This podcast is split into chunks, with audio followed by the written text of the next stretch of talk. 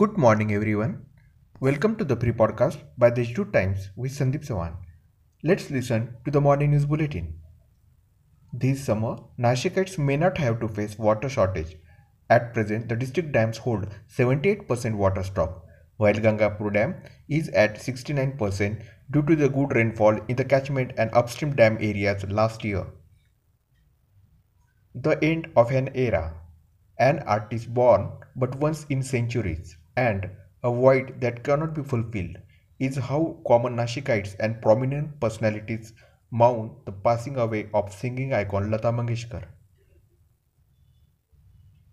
The twenty-first convocation ceremony of Maharashtra University of Health Sciences, scheduled to be held today, has been postponed due to two days of state mourning over the sad demise of Bharat Ratna and legendary singer Lata Mangeshkar. The fire was broke out in the rear side of a dumper due to burst of a tyre on the flyover on the Mumbai-Agra highway.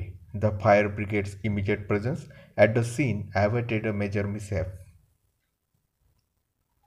COVID status. Number of cases are declining. nine hundred forty-eight patients recovered. A total of six hundred two new cases detected in the district, including two hundred thirty-nine in Nashik. Four deaths reported. That's all for today's important news. For more, visit the Hindu website.